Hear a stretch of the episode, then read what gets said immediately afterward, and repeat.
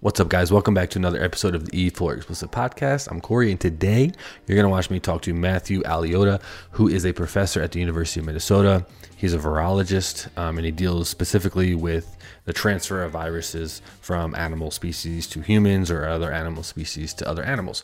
So, with everything going on with COVID right now, the new variants finally in the USA, I really wanted to talk to another virologist. Um, I just recently spoke to Vincent Racaniello, who was amazing on the podcast. Uh, you can check that one out in the link below in the description. But um, this one is very, uh, it's updated, it's interesting, and it's kind of scary. Don't forget to like this video, hit that subscribe button, and hit that bell notification so you get notified every single time this face comes on your screen. Thanks for watching and enjoy this episode of the E4 Explicit Podcast with Matthew Aliota. Peace out.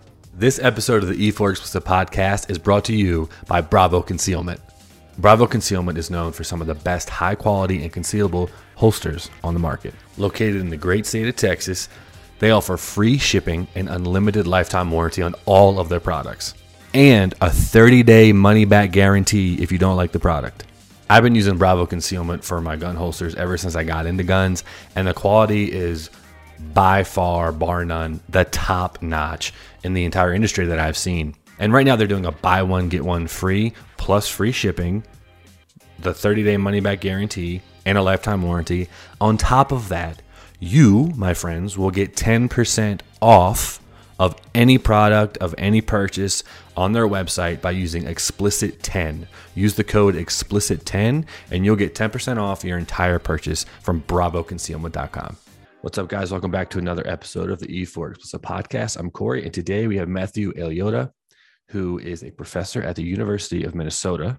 And today we're going to talk more about the coronavirus just viruses in general um, and you know his point of view and his research and everything that he's kind of been doing his whole career into teaching and, and professionally uh, as far as that goes. So thank you uh, so much, Matthew, for coming on. I appreciate it. Yeah, happy to be here. Thanks, man. And can you just give people a little background about yourself, kind of like, you know, where you come from? You're a young guy. So Uh, yeah. So, as you said, I'm a assistant professor at the University of Minnesota. My lab studies um, primarily mosquito-borne viruses, and so things like Zika and dengue virus. And we try to understand um, how viruses evolve, um, both inside of the host, but as they are transmitted between hosts. Um, to infect new hosts, to overcome intervention strategies, um, to evade the immune response, um, and you know to understand where um, new pathogens might come from and how they might spill over from animal um, animals in the wild to then infect humans as well. Right. Yeah. No, that's in mosquitoes, man. People don't think about that. Mosquitoes are like, was it the West Nile virus or something like that? Came from a mosquito. Yep. West Nile virus is mosquito borne. Okay. Definitely. All right. All right make sure I wasn't making that up. Um. That's that's crazy. So what what kind of diseases? You know, you said dengue and stuff like that. Now I feel like a lot of those those diseases are in you know third world countries, stuff that places that just don't have kind of the the the antivirus stuff, the anti the vaccines and stuff like that we have. I know when I went to Africa um, for a documentary, I went to Sierra Leone, and I had to get like a ton of stuff, um, uh, yellow fever shots um, uh, what's it called? Malaria pills. I stopped taking when i was over there. Um, but i did hear the about the, like dengue and stuff like that. And it, can you kind of like talk on you know i don't really hear that in the united states but can you kind of like talk about that a little bit? Right. Um, so these are really tropical diseases. Right. So they're confined to the equatorial tropics um, and it has mostly to do with the mosquito that transmits them. Hmm. um, so dengue Zika, yellow fever virus, and another virus called chikungunya virus are all transmitted by the same mosquito species, which is called Aedes aegypti. And so this is a mosquito that is, is found throughout the tropics, um, everywhere um, in the tropics, whether you're in Africa, South Central America, Southeast Asia. Um, we have some Aedes aegypti here in the United States along the Gulf, Gulf Coast, um, parts of Florida. Um, but it is is real, really geographically confined because of temperature, hmm. and so it's a, a, concern as the the we can expect climate change might expand its geographic range. Um, but in places like Minnesota, um, we don't really have to, to worry about something like dengue because we just don't have the mosquitoes here. Right. Um, if you think back to you know 2016, 2017 with the big Zika epidemic in South and Central America, we did have a, a significant number of cases in Florida. Hmm. Um, so there is the potential for for those viruses to be transmitted here in the United States. And if you think back historically, yellow fever virus has been a, a major problem throughout US history. Um, malaria has been a major problem in the United States up until about the 1950s when it was eliminated. Um, but these these pathogens really thrive um, where you find the mosquito. Right. Okay. Two questions off that. So one, there's only one specific species that hosts the majority of those those uh, viruses? Well, so so there are about three thousand mosquito species. Whoa. There, are, I'd say roughly 150 of them can transmit pathogens. And then when you're talking about some of these viruses, so like yellow fever, dengue, and Zika, which are actually they're in the same virus family, so they're very closely related. They're all transmitted by that single species of mosquitoes, mm-hmm. mosquito Aedes aegypti. Malaria is trans it's a parasite it's a single cellular parasite so it's different it's transmitted by a different mosquito species um, that and then within a different genus of mosquito so a different kind of mosquito right. um, and then there are several different species that can transmit malaria parasites. That's crazy. And so as far as uh, are they transmissible to like people like easily like coronavirus and delta and all that stuff? Um, well, so now it, it's different um, because you're not, you know, you don't have human to human transmission with the exception of something like Zika virus, which can be transmitted sexually. So, hmm. you know, you're not going to have um, spread, um, you know, in, in gatherings from person to person. You need the mosquitoes present. But in, um, you know, many parts of the world, eh, we are creating conditions that facilitate very large mosquito populations. So Aedes aegypti, this mosquito that I've mentioned several times now, is really, um, you know, has co-evolved with humans and really is adapted to an, ur- an urban environment. It hmm. fights, it feeds on humans almost exclusively. It likes to go inside to feed. Um, and so it, it's really a, adapted to efficiently, you know, be a really good transmitter of, right. of these viruses.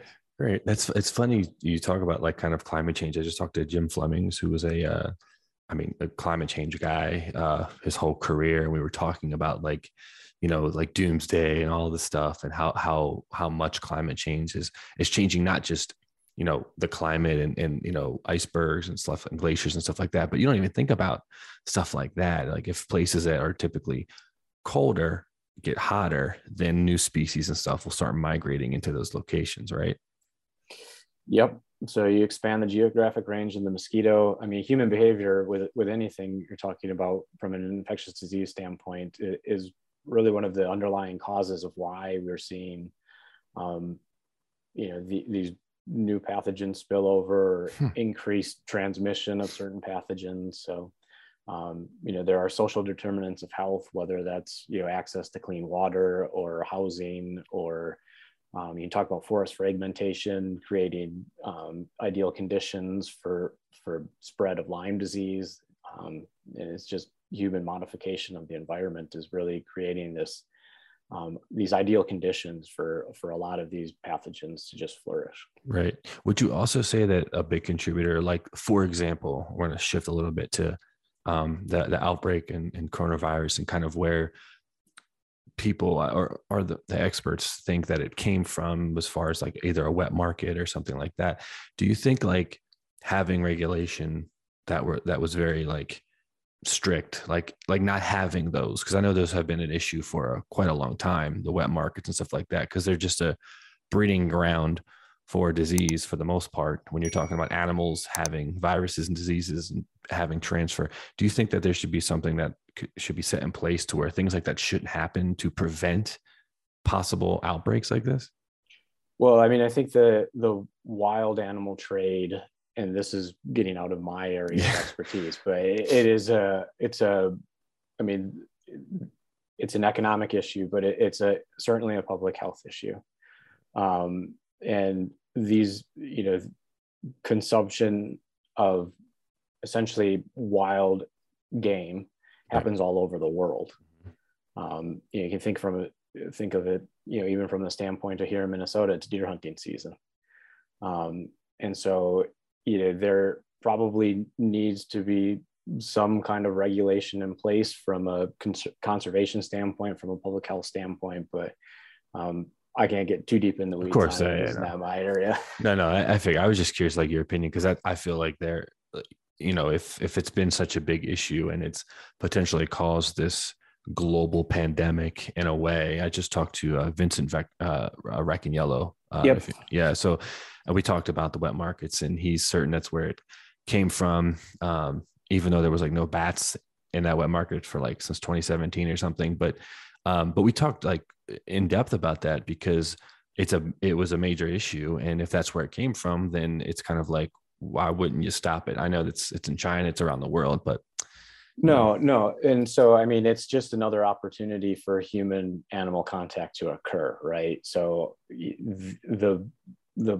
more contact you have, whether it's through some kind of market or through um, just being out in the forest, right? You're exposed to to potential pathogens, hundreds of pathogens mm-hmm. just on a daily basis through normal interactions with your pets and you know animals in your backyard but so to just increase the opportunity to then have exposure to um, you know more exotic type species that might harbor something that is is potentially dangerous you know from the standpoint of something like the coronavirus it, it's again just another opportunity um, for a spillover type event to event to occur. Right. That's a good way to put it. Kind of like you're opening it up more of an opportunity. Um, whether it's right or wrong, it's just more of an opportunity for you to have interactions like that. That's a that's a good way to think about it. Um, I was actually going to um, ask you about.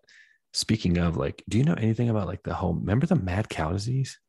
Yeah, that was crazy, right? I mean, but that that's not like a wild animal. That's like a cows. We were eating them. You know what I mean? So, do you know anything about like that, or or what kind of caused that? Yeah, so that's a prion disease. Um, so, so these are essentially misfolded proteins. Um, so I don't know if you know if heard of chronic wasting disease in deer. Yeah, it's like um, is that the uh, the one when they kind of like go like it's, it's like a not rabies, but like uh they just go crazy and they look like zombie deer. Kind of. It's right. a it's a essentially a wasting type of disease. So wow. Um, but it's a similar similar type of situation, and I think um, again that this that's not my area but um, that's it's a yeah a different type of infectious agent than a virus. That's crazy. Okay so can you tell me the difference between that and a virus then? So a virus is um, the genetic material is either dna or rna so a nucleic acid. And so a prion is a i mean people used to when they were first discovered, they called them slow viruses because they affected people for so long. It took years before you, you started to see the, the clinical manifestations of the disease. Um, but they're not viruses. They're they're actually a, a, a, specific type of protein that has has has gone wrong inside of the host, um, where it had a normal function but has changed in a way that then becomes pathogenic to the host. That's that's crazy. Jesus. All right. Um, so I, I am trying to like uh tune into my my Vincent conversation of like, you know, because he's he's a virus guy, you know, and you're you're a virus guy. So um, we talk a lot about vaccines, mm-hmm. um, which uh transparent. I'm fully vaccinated. Um, just because I travel so much and it's kind of it makes sense. The data is like that's that's the thing I, I was kind of always like I put my tinfoil hat on sometimes and I'm like, there's not enough data yet. It's like they've been working on these things for a long time. Yeah. Um, so it's nothing new. It's not like they just made up a new vaccine in 12 months, you know. So um, so I want to talk about vaccines in a minute, but um, what's your kind of I've been kind of confused on how it's been handled as far as the general public. And I know there's over 300 million people in the, in America. It's very hard to just pick one thing and then have everyone do it, right? So um, I told you before we started, I'm going to a Packers game, and I looked up their uh, protocols. They don't have any. Uh, I can go to the game. I don't have to wear a mask. I don't have to be vaccinated. I don't have to show proof of vaccination. But then I looked at some other stadiums, and you do have to have proof of vaccination. You do have to wear a mask. You do have to do this. NBA, you have to, if I think it's from what I got from what I saw, is if it's inside, the regulation is different versus like outside a football stadium. You're pretty much out in the elements.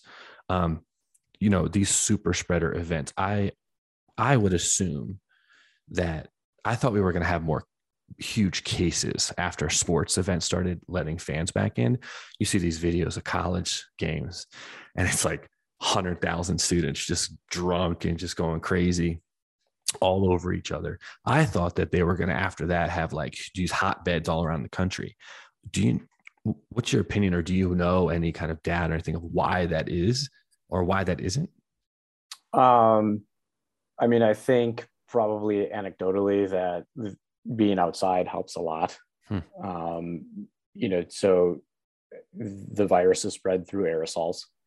Um, but when you're outside in the air, if you're next to an infected person that is shedding virus as there's cheering or talking, right.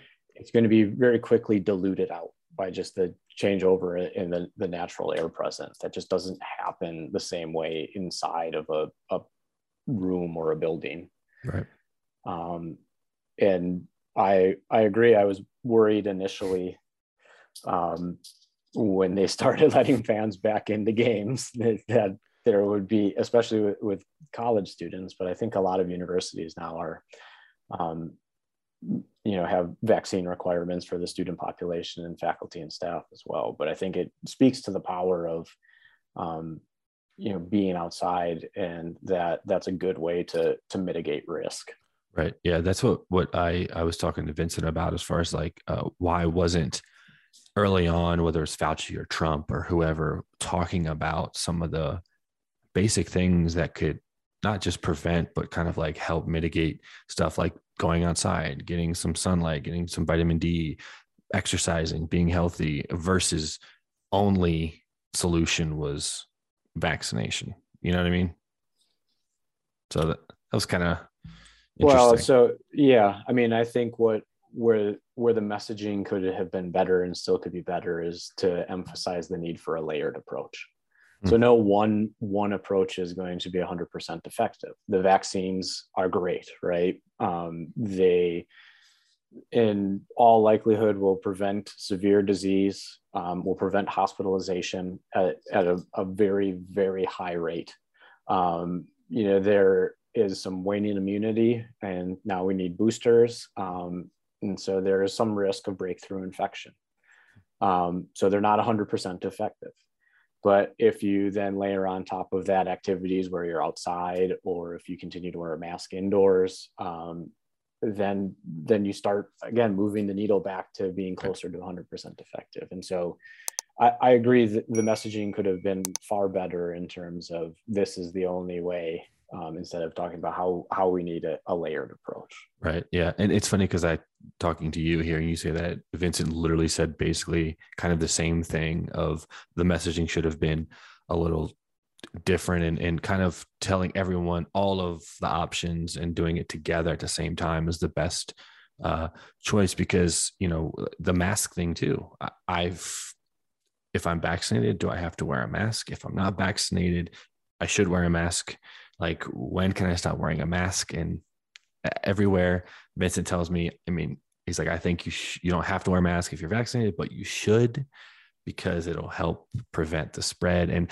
honestly there's so much misinformation about masks in general man because i always thought like I always heard on podcasts and on TV, oh, well, the virus is so small, it's going to go right through your mask anyway. So what's the point? And then Vincent's like, well, no, you don't really give out any kind of like uh, like naked viruses. It's going to be in a little like you know water bubble or something like that, and that is what's going to catch it. I, I had no idea that that was real.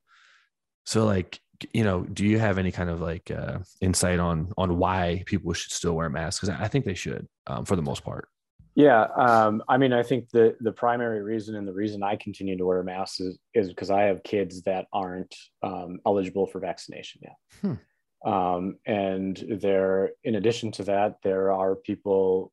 That, you know, you could set the the decision to get vaccinated aside. There are people that can't get vaccinated because of underlying health conditions. There are people that are vaccinated but might be immunocompromised for some reason or another that are their body is not going to respond to the vaccine the same way. And so, um, you know, my mask protects you and your mask protects me. And so I think, um, again, it's, it's trying to, to give the vaccines time to do the job that they were designed to do. So we're, you know, we're, if you look at the data from around the country, we're back in, in kind of a, a really a, a danger area in many states around the country in terms of the number of cases and hospitals being overwhelmed. I mean, their federal healthcare workers were sent to Minnesota this past week to help out because of ERs and ICUs being just overloaded and staff shortages. And so, really,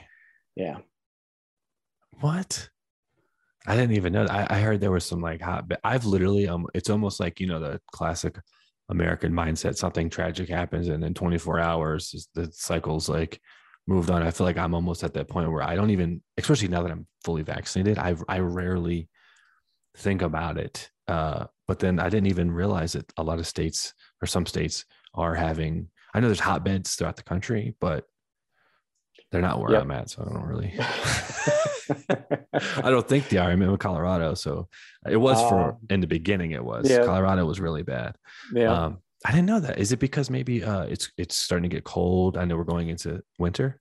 Yeah, I th- I think that has fueled some of the the increase in the number of cases that we've seen recently is the change in the weather and people going inside. I mm-hmm. think part of it is that people have just either become numb to the reality of right. of COVID and have grown tired of um, trying to to follow intervention strategies. Again, it's a human behavior type situation that that I mean makes everything in, in public health complicated. Right. Do um do you think this is going to be like the a seasonal flu now, like where it's going to come back every year?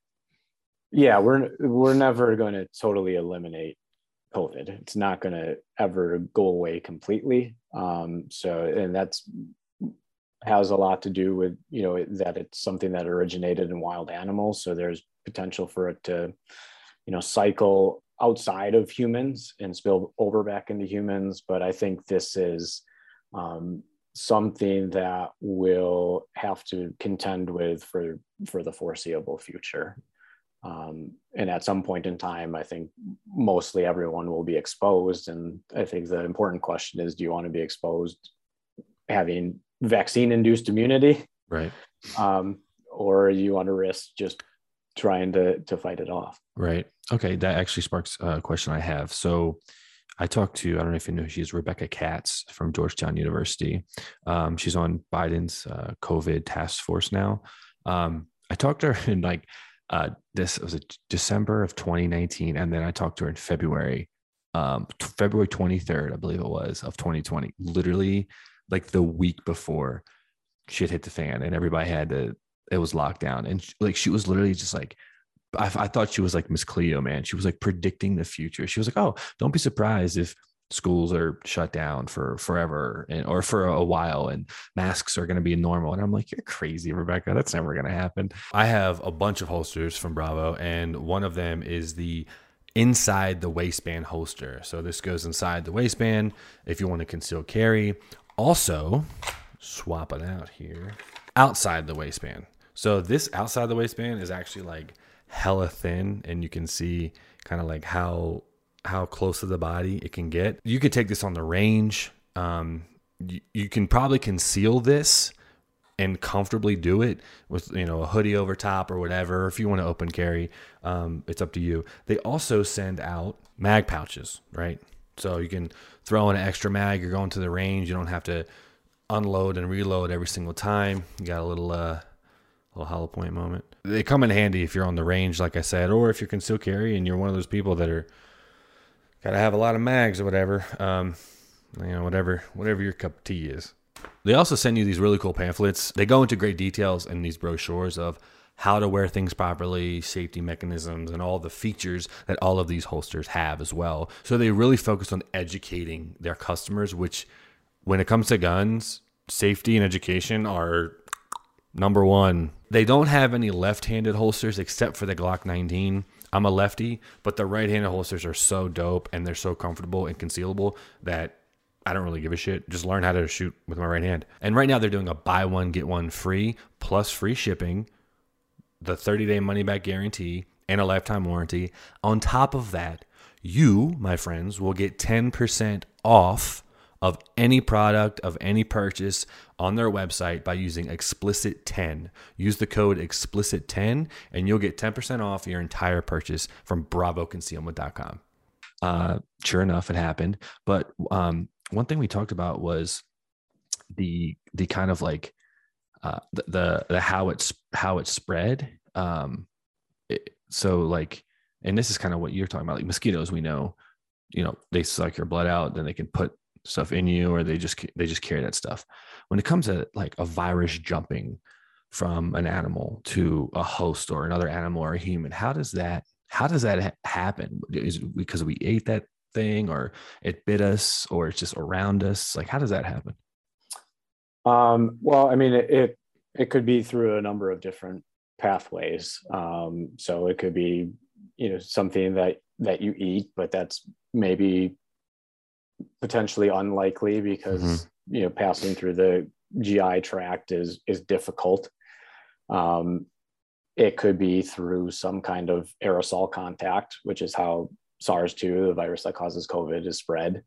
Um, it could be because you're butchering an animal and you have um, you accidentally cut yourself, and there's mm-hmm. exchange of blood and body fluids, which I, I think everyone now believes is how HIV originated in the human population. Um, and so there there are it depends on the, the specific virus that you're talking about, but there are, are multiple different pathways that could facilitate a, a spillover type of event. Wow. Okay. Do you do we know at all how COVID like for sure because i know there's the whole like conspiracy of the wuhan lab and all that stuff uh, and the leak but do we know like how it came? Because I mean, for, when I was talking to Rebecca, she was like, more than likely, what we know, obviously, we knew nothing in February of 2020. Yeah. She's like, it probably came from a bat because they carry those because they carry coronaviruses. Right, and so I, am a proponent of the natural origin theory. So right. I, I, don't think it was a lab leak. I think it came from a wild animal. Yeah. Um, and so the, you know the original SARS so I guess the first thing I'll preface with this with is it's very difficult to actually find the species that it a virus came from in like agent one or whatever they call it. Yeah. Or, yeah. yeah. Uh, patient zero. Patient zero. Agent yeah. one. What so the hell is a- that? Animal animal zero, maybe. Yeah. um, and so for for the original SARS, I think we got we the research community got lucky in understanding kind of the exact transmission pathway from a bat into civet cats. Um, and That's so right. we may never know where SARS 2 came from, um, but it's related. Its closest relative is a coronavirus that they found in bats. Um, and it's very closely related to the original SARS from the early 2000s that also came from bats mm. and then jumped into civet cats, so this intermediate species. Um, and so we know civet cats and they're called raccoon dogs were sold at the market in, in Wuhan. Um, and I think right now that's maybe the, the best guess at where it came from. Right. Um, and so, yeah. Yeah. No, that, I mean, honestly, that, that made sense when she told me. And then of course everything happened. And what was, what kind of threw me for a loop a little bit was when Trump was in president, was the president, everyone thought the Wuhan lab thing was a crazy conspiracy. And then when Biden got into office, he actually sent investi- investigated that theory. I, I, I didn't ever I never heard of a conclusion or anything, but Vincent was telling me that he, he knows the woman I don't know how's her name that, that runs that facility, and he was saying there was actually like no facility in China that had that like this virus in the actual lab for it to even leak anyways So, I mean, I, I agree with you. I think um, I put my, I took it off my tinfoil hat and, and put it away when I kind of like just thought about it. Like it makes more sense for it to come from an animal, especially if this has happened before and then getting into cats, which is a house, like would be in your house more than likely, correct? Or at least around yeah. more humans than a bat in a cave. Right.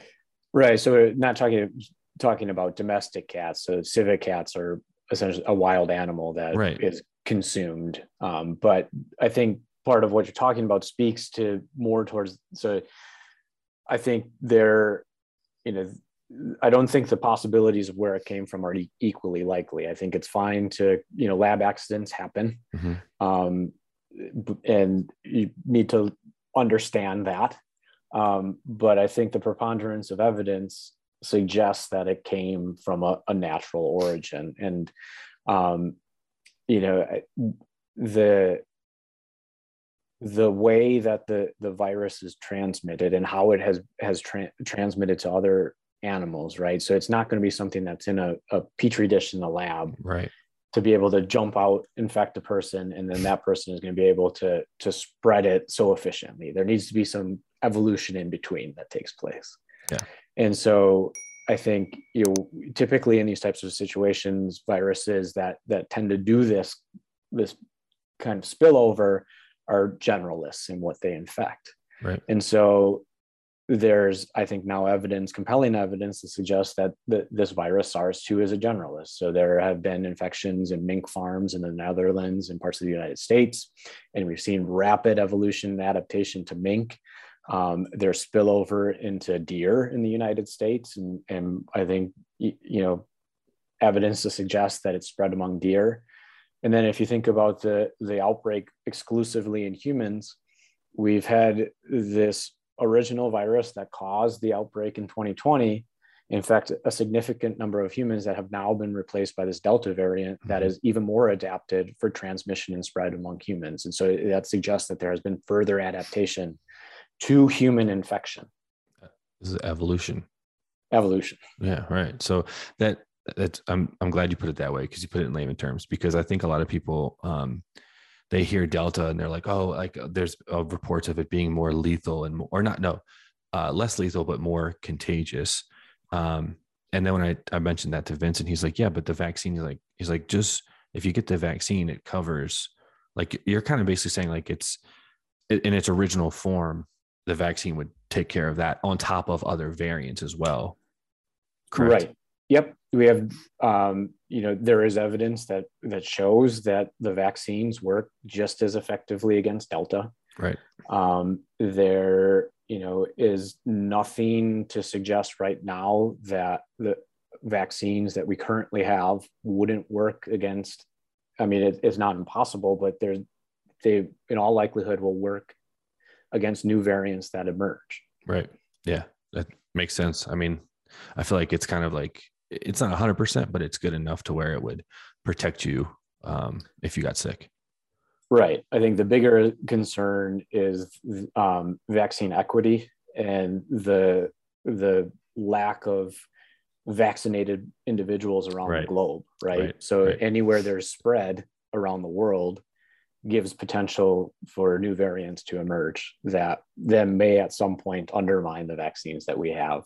Um, and so it, eventually, if we get everything under control here, you know, get as many people vaccinated as possible, if um, they're spread in Africa or other parts of the world that have not had an equivalent amount of access to the vaccines, that's that's a concern from a, a global health standpoint, and it should be a concern from a, a health standpoint in the United States because we're not going to be sheltered from that. Right. So what, basically, what you're saying is let's say we were all vaccinated in America and someplace in Africa they weren't, and then that gave room for a new variant to be created that maybe our vaccine can't go up against. And then by the time it got to us, we would be in a similar situation as 2020. Yep. Makes sense. That's scary as hell. Um, well, we need to va- we need to vaccinate the world. um, well, uh, another thing I talked. Well, let me just back up real quick um, to the to the Wuhan and and the, and the evolution. Because um, are you familiar with Brett Weinstein?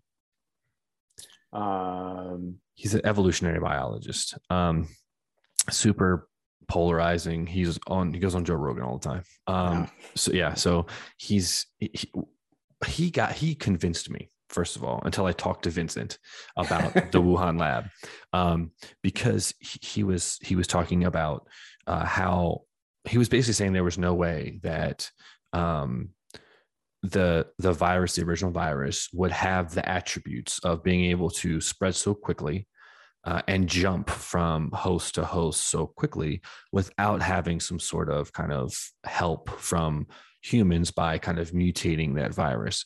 And then, of course, Vincent was like, "It's completely not true. Like, it could absolutely happen. It happens all the time, and it can happen very quickly, or very. It could take a long time." So he convinced me otherwise. But is that is that uh you know kind of would piggybacking off of what Vincent said? Is that accurate to where you would you would agree that that can actually happen?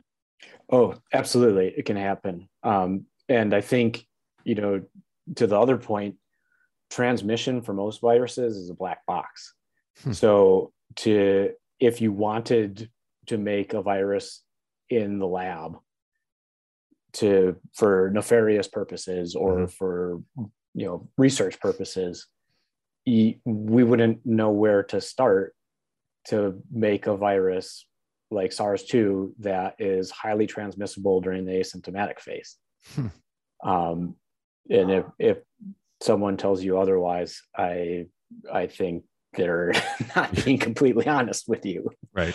Yeah. Oh, that's kind of what he, he's also an evolutionary biologist, and that Vincent was like, well, that kind of he's not he's not a virologist. Like he doesn't do this every single day. It's almost like an opinion. Um, and there was no data to back that up. It was kind of like a hypothesis and like uh, opinion. But what do you mean by black box? Can you kind of just circle back on that? Like, what do you mean we wouldn't be able to know where to start?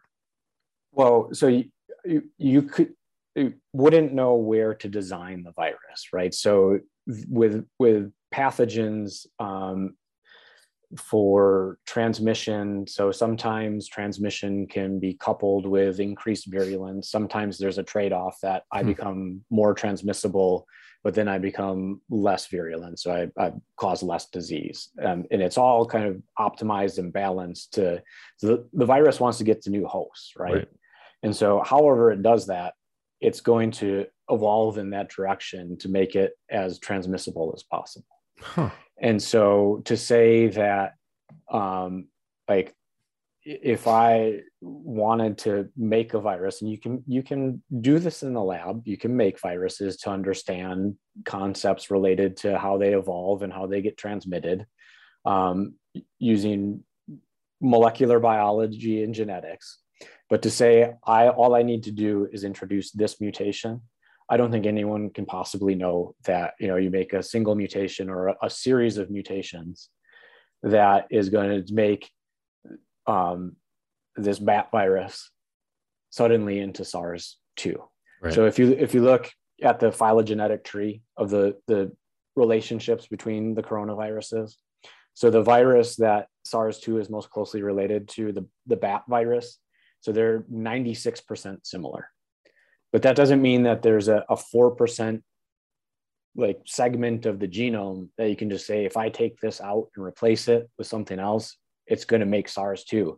Those mutations, those differences are spread all over the genome. Hmm. And so to know which combination of them need to be changed, um, it is just impossible to, to know from like a predictive standpoint. Like we can right. go back and there's a paper that just came out um, looking at the original version of the virus and now Delta, and looking at the mutations that have occurred as Delta has has taken over.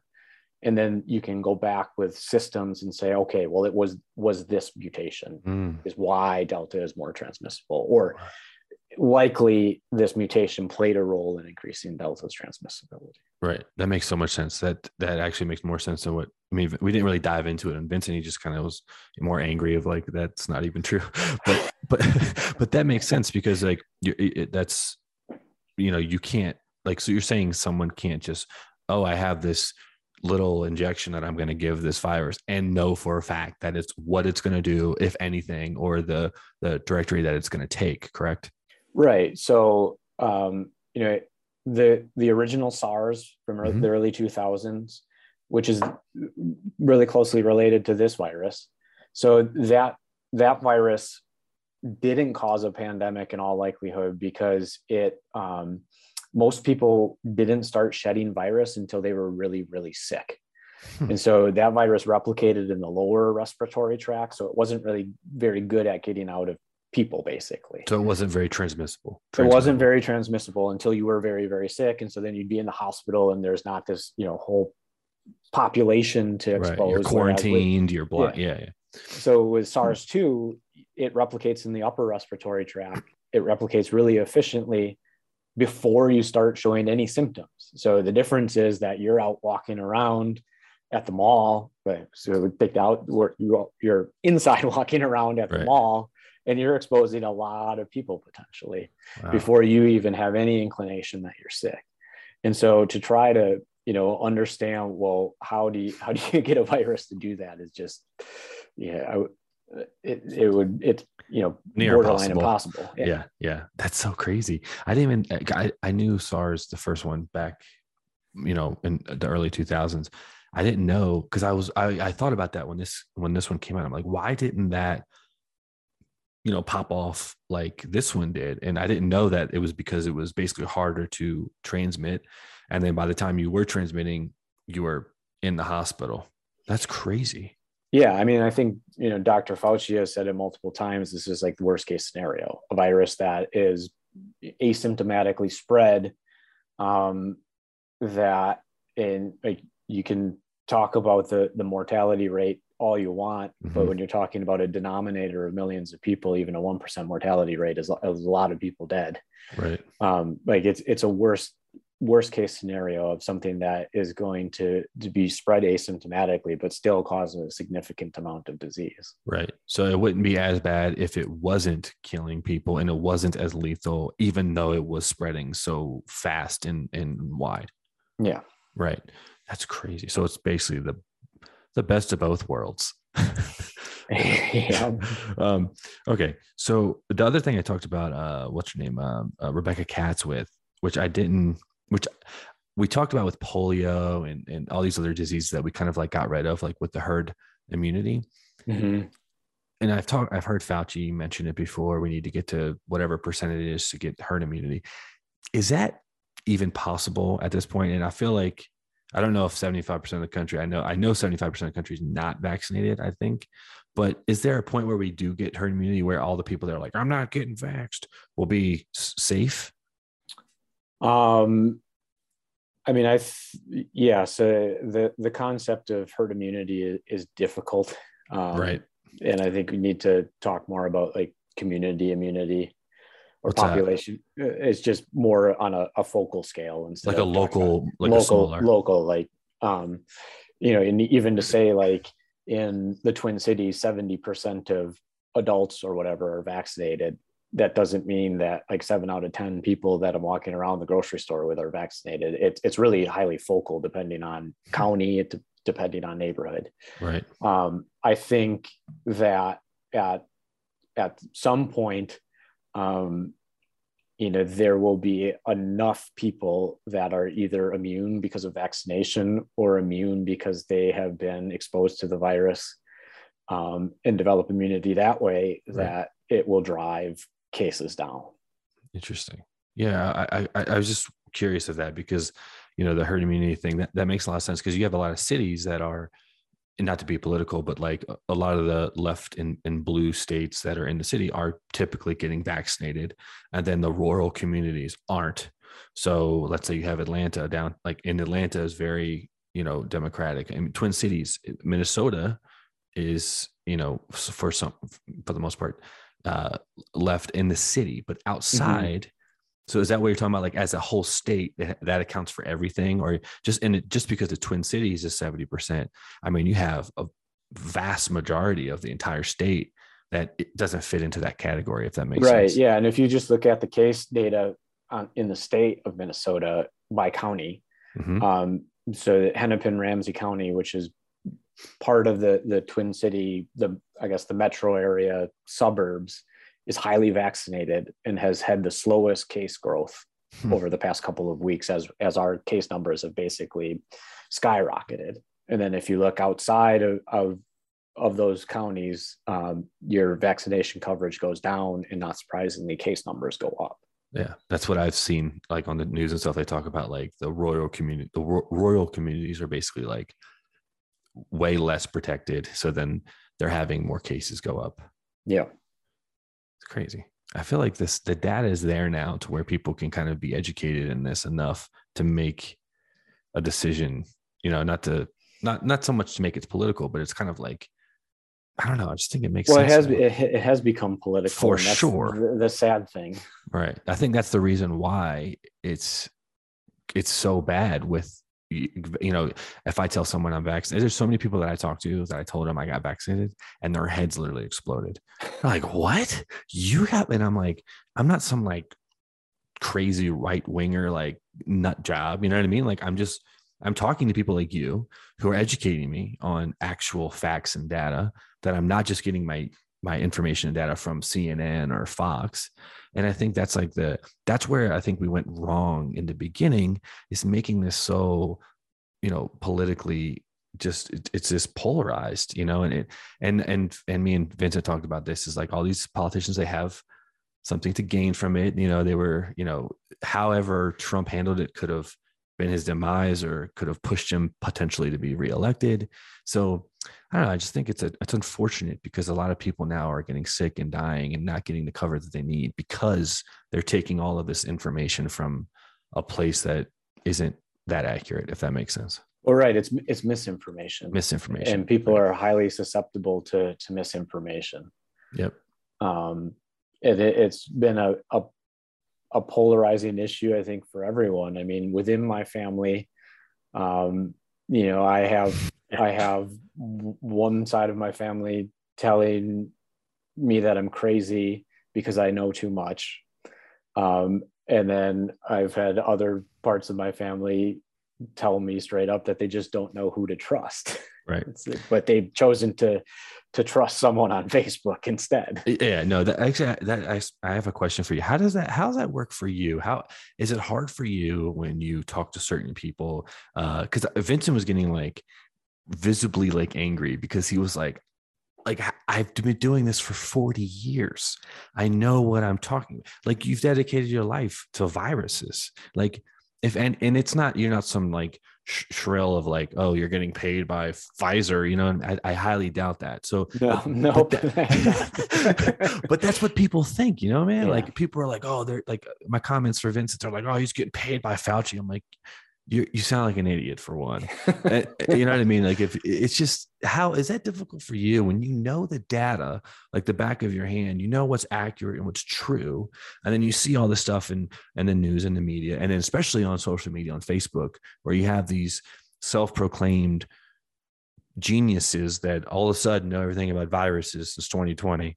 Is that hard for you? Yeah, it, it's really hard, and I mean, I, I think you know science communication is difficult and um, we could go a long way as a field to do a better job of trying to to beat people where we are. But um, you know anti-science is is big business in and of itself. And um, i get worried about anti-science just aggression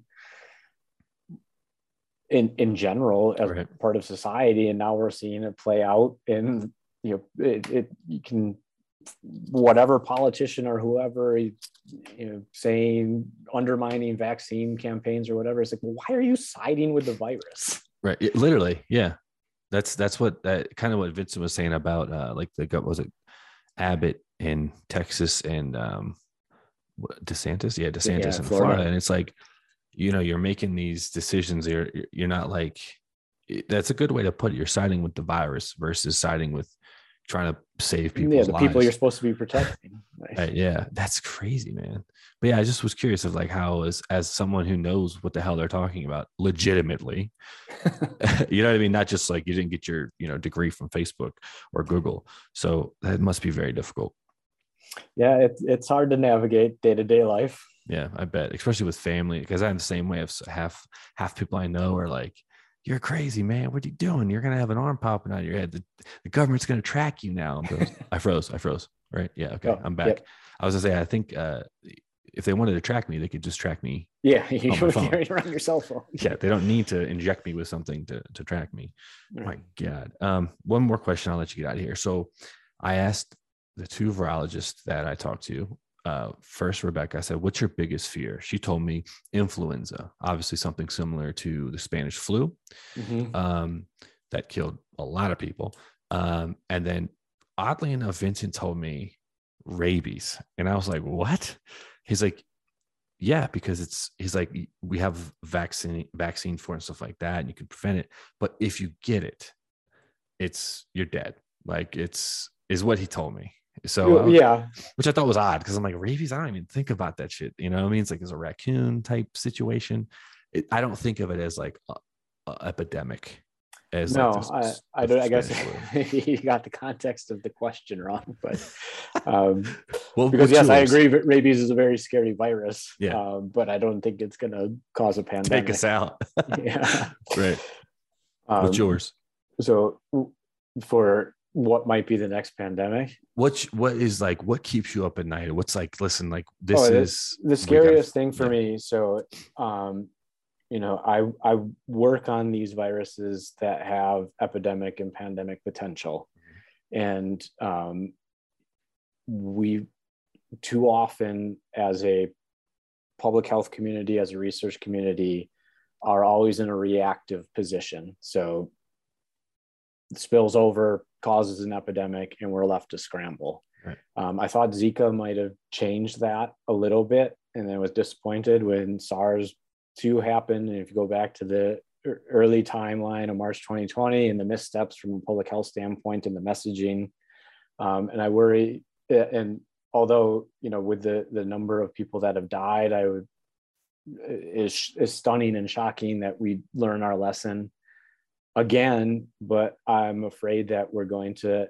enter into um, some level of complacency again and not take the steps necessary to to do pandemic preparedness correctly Hmm. so then when whatever comes next and there will be something that comes next um, we're going to be left being reactive again instead of proactive Right. and if you're asking about a pathogen i'd probably take even odds that it's going to be another coronavirus um, a, an arbovirus, a, a virus that's transmitted by mosquitoes like yellow fever virus, or you also can't sleep on influenza.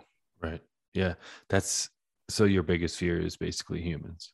It's complacency. Yeah. yeah, yeah, yeah. That's actually kind of he kind of piggybacked or he kind of backtracked uh, from the rabies and kind of said like his biggest fear would be like what you said is not being kind of prepared. Yeah, not ready. Yeah, which makes so much sense. You would think by now we would have, especially with all the viruses and stuff that we've seen over the the years, we would have some sort of you know preparedness like like how we treat our military like we're ready 24 7 if somebody wants to come mess with us but when it comes to stuff that we really can't see it's not really there right No, it's crazy and it's a it's a you know a global health problem. It's a um, security Right. um, problem. It's an economic problem. Mhm. It's a, a social problem. So it's that's it's true multifaceted. That, um, but when it's not happening in the moment, it's easy to forget about. right yeah i think it's because we don't like i said earlier man like that 24 news cycle a 24 hour news cycle we don't have like a something happens there's a shooting at a school and then you know a date oh i've already made my praise and i've loved the photo and i've said what i wanted to say and then 24 hours later it's like it never happened. It's things like that don't change you know they don't like those things aren't big enough of an impact. Like how is a global pandemic not a big enough impact to set that stuff up to where we don't have to you know scramble? Because that's what it felt like. Yeah, 2020 felt like a scramble of like oh crap what is this? Let's figure it out and let's just throw shit on the wall and see what sticks. That's how i felt. Yep. Man crazy time Fairly accurate. all right cool i'm learning um hey man thank you so much uh, for coming on appreciate it yeah, no problem. where can people find you are you on twitter on instagram stuff like Uh, that yeah, I'm on research? Twitter. Yep. I use Twitter to promote research. nice nice i'll put all the links in the uh in the description below and that's another episode for the e forks was a podcast we'll see you next time And right now they're doing a buy one, get one free plus free shipping, the 30 day money back guarantee, and a lifetime warranty. On top of that, you, my friends, will get 10% off of any product of any purchase on their website by using explicit 10 use the code explicit 10 and you'll get 10% off your entire purchase from bravoconcealment.com